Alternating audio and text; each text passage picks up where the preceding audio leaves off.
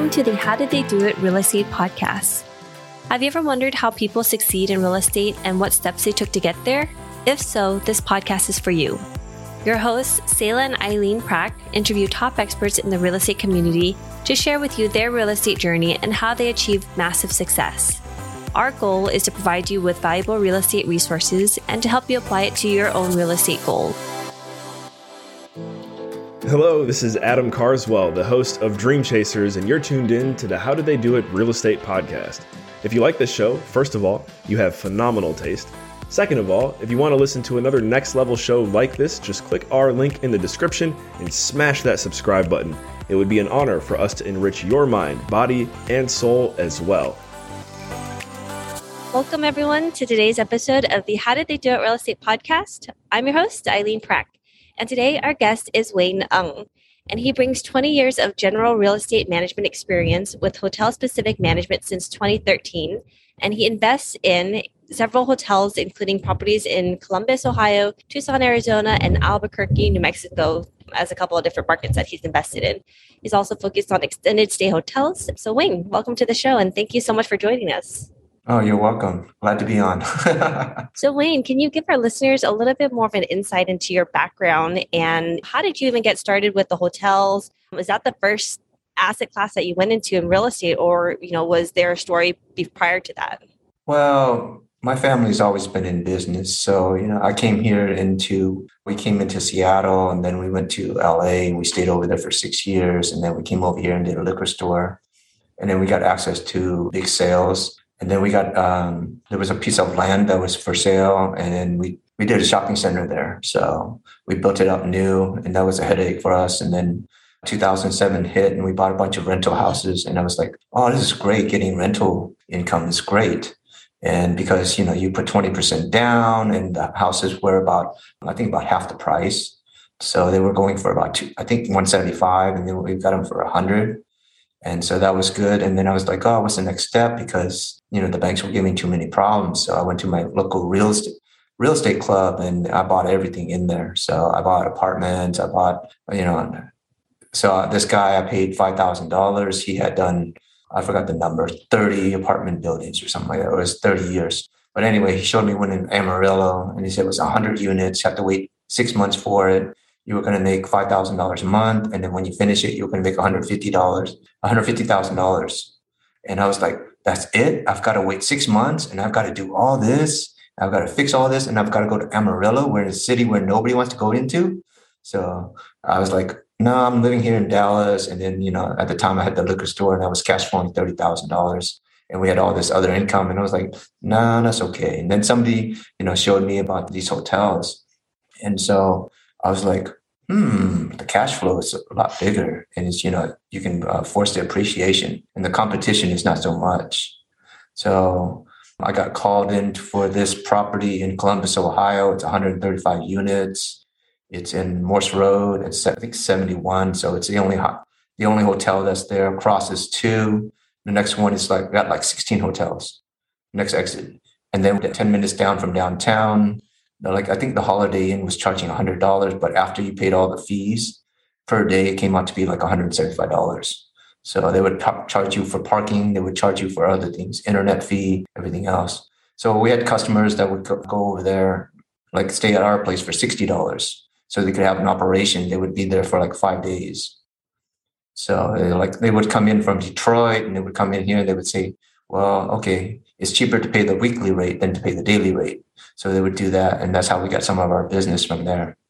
So this place here, I'll give you a little history about it. It's 135 old Fairfield Inn, built in 1986. So this lady comes and gets it uh, in 2008. She finds out about it. The bank wants $4 million for a closed hotel. And she goes, okay, we'll talk later. 2012 comes. They sell it to her for $600,000 and she puts four hundred thousand dollars with a hard money loan, and a year later she gets cancer. So they call me in. So I put the down money, and then we go and work on it. It's got seven different seven different colors, and then it's got about ten different leaks in it. So as we fix it up and everything that goes up to it, we get the colors and we get the signage and everything. Goes good, and that's how we got. Uh, we had music festival. We had cars, car shows. We had uh, bodybuilding, and then we had in the fall we had the college football games. So that filled up all the way until about every weekend until November. Then it was a dead season. But in the the slow season of the hotels is that uh, most hotels will lose money or they make a little bit of money. And so instead of for us, I think we were cash flowing about maybe $10,000 or something like that and keeping the place warm because it would be like about negative 60, negative 40 outside with the wind. So it gets really cold. But our extended stay helped us out a lot on that. So that really helped us out. So that's why I was like, wow, the cash flow was great. And the customers that were coming there, it's like, you know, I had an old man that says, I always stop here no matter what it is. It's a Fairfield Inn or it's a Motel 6. I like the location. So I was like, oh, wow. Many people were going to Detroit or something and would stop by before they go. We had truck drivers that just wanted a place to stay, stay there for a few hours, and we could charge them $60 or whatever our daily rate was that time. So, and the crew, you know, that I like the crew that was on there. Every uh, hotel that we have, we have a crew that's just basically a family that t- takes care of the place and you just oversee it. Uh, most owners will probably just take out the money. I mean, this first owner went away for embezzlement, and then the second one ran off with the uh, all the money and just left the bank with it. So it's uh, that's the things about these hotels. It's just like take all the money and never put money back in. So you're supposed to put in two to three percent back in so it maintain the property.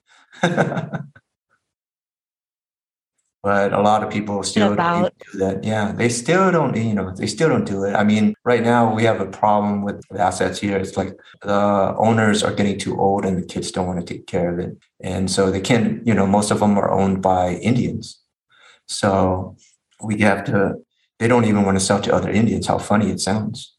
So they don't even trust them. so, what are some of the things like as you're getting into the hotel business? And did you go in mind with the extended stay model going into hotels? Were you actively looking for some type of extended stay options? And what are some of the, the things that were some barriers to entry for you to get into hotels your first time? Barrier was just probably just education. And, um, you know, these are, you know, we have to like negotiate them down, get um, seller financing on them. Uh, we're looking for good locations and so and their business is not running good. That way they can't um, get financing. The new buyer can't get financing so they have to offer seller financing. So we could get anywhere from 40% down or 10% down. So that's the that's the barrier. Was just the knowledge of knowing about these before. But now i'm i've done three and i'm the trusted franchisee from there now. So he trusts me. So what happens is i can use their manpower. I can use their um, financing. I can use uh, whatever resources they have. So I could call in a manager to train in a, at a location, or they can take care of the location until we get a uh, capable manager. So. So then, once you take over a property, what is the process for you to take it over, and to what do you do to revamp it, or what do you do in terms of operations as soon as you take it over to improve it and everything? Well, we have to adjust and see about the personnel that's there. If they're no good, we might have to fire everybody.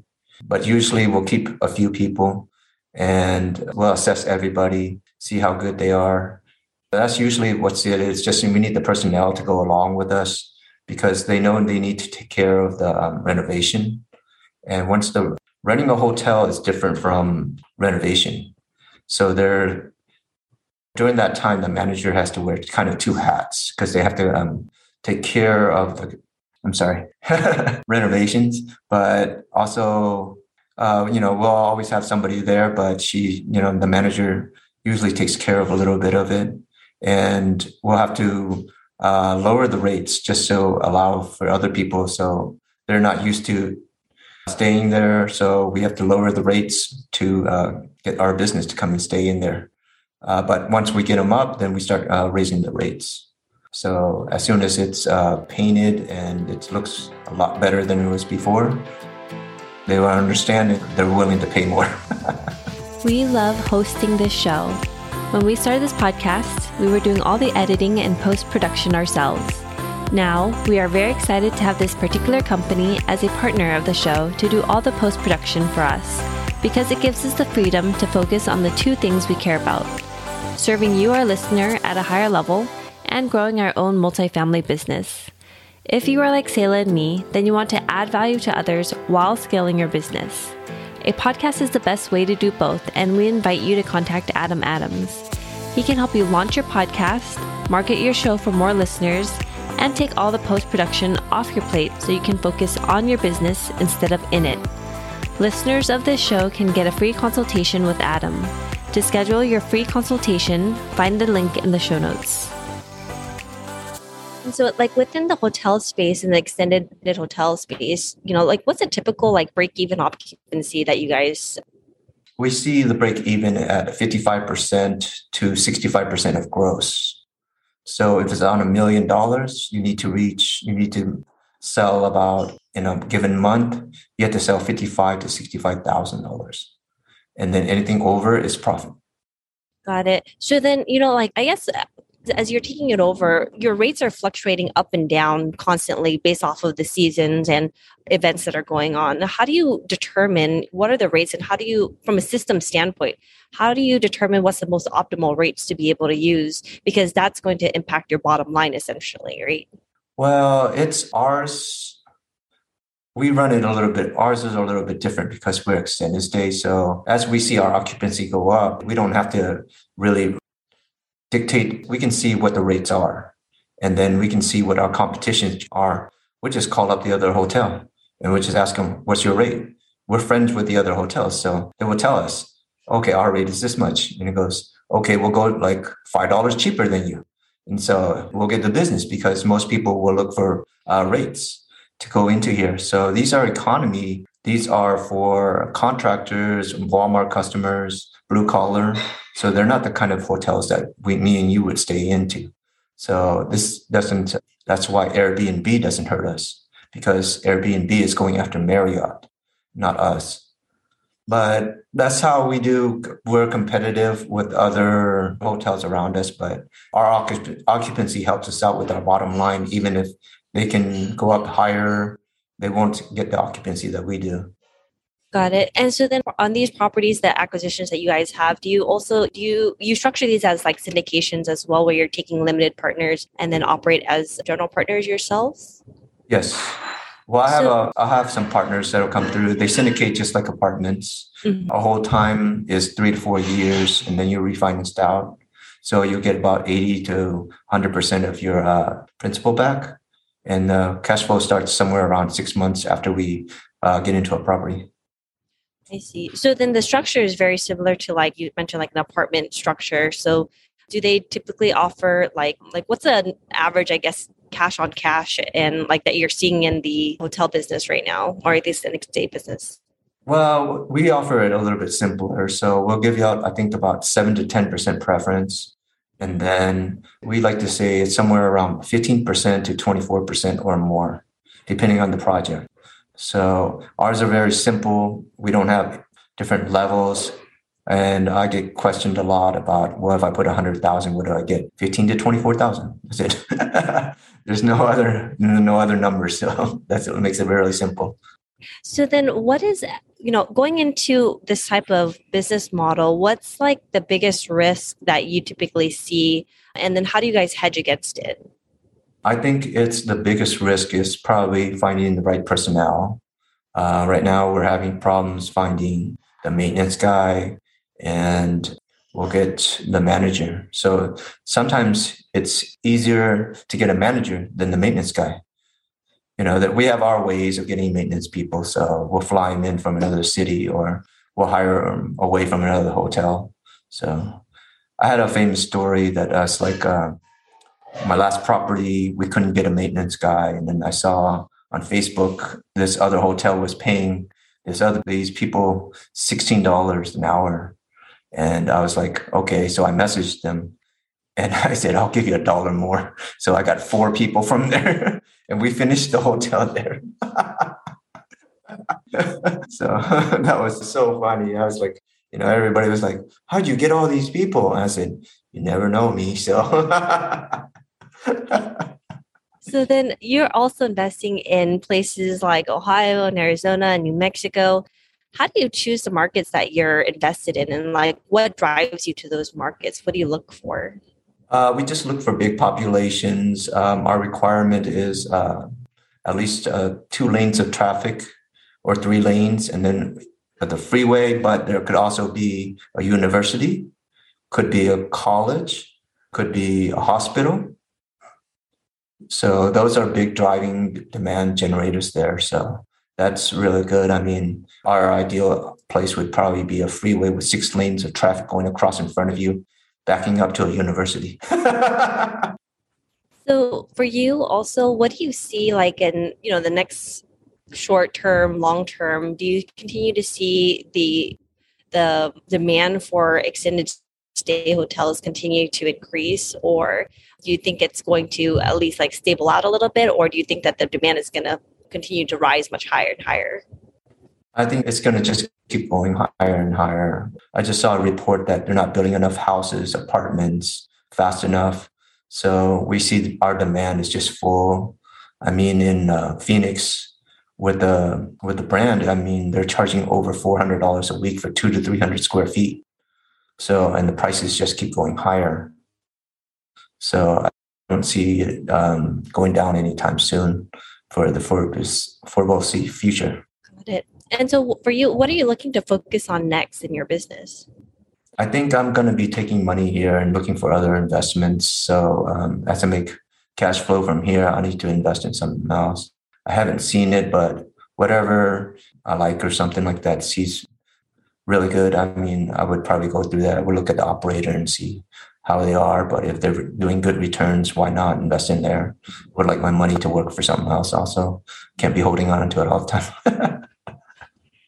and actually, right before this, we had talked a little bit about evictions and like how it's different within the extended stay hotels versus in the hotels or in the in the apartment space like for you guys as you have an issue with a resident or a tenant someone who's renting the place from you and there's an issue, how does that something like that get resolved? Usually, the staff will probably take care of it if they get a complaint from somebody else or they see it. They'll just go in there and say, "You need to leave." Your options are to leave, and then if you refuse to leave, it's as fast as the um, police come.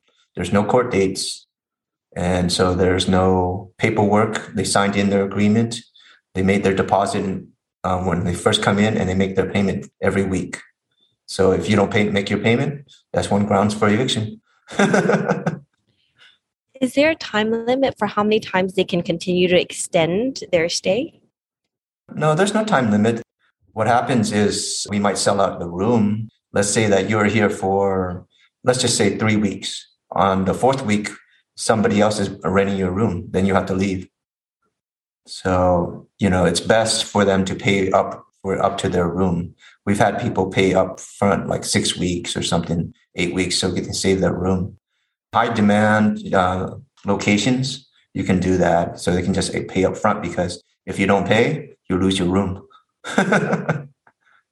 Got it. And so uh, for you, how has real estate investing impacted your life so far? It's really good. I mean, I like it that somebody else takes care of it and I just have to um, just look at reports and I can be anywhere doing remote, checking on it, everything. So that's what's good about it. And what you know now about real estate that you wish you knew when you first started? I would say that the younger person, I would tell them that you're going to have obstacles in your life and that you should go through them. You'll see light at the other end. It's not as bleak as what everybody tells you. So What is the one thing that sets the successful people apart in real estate investing?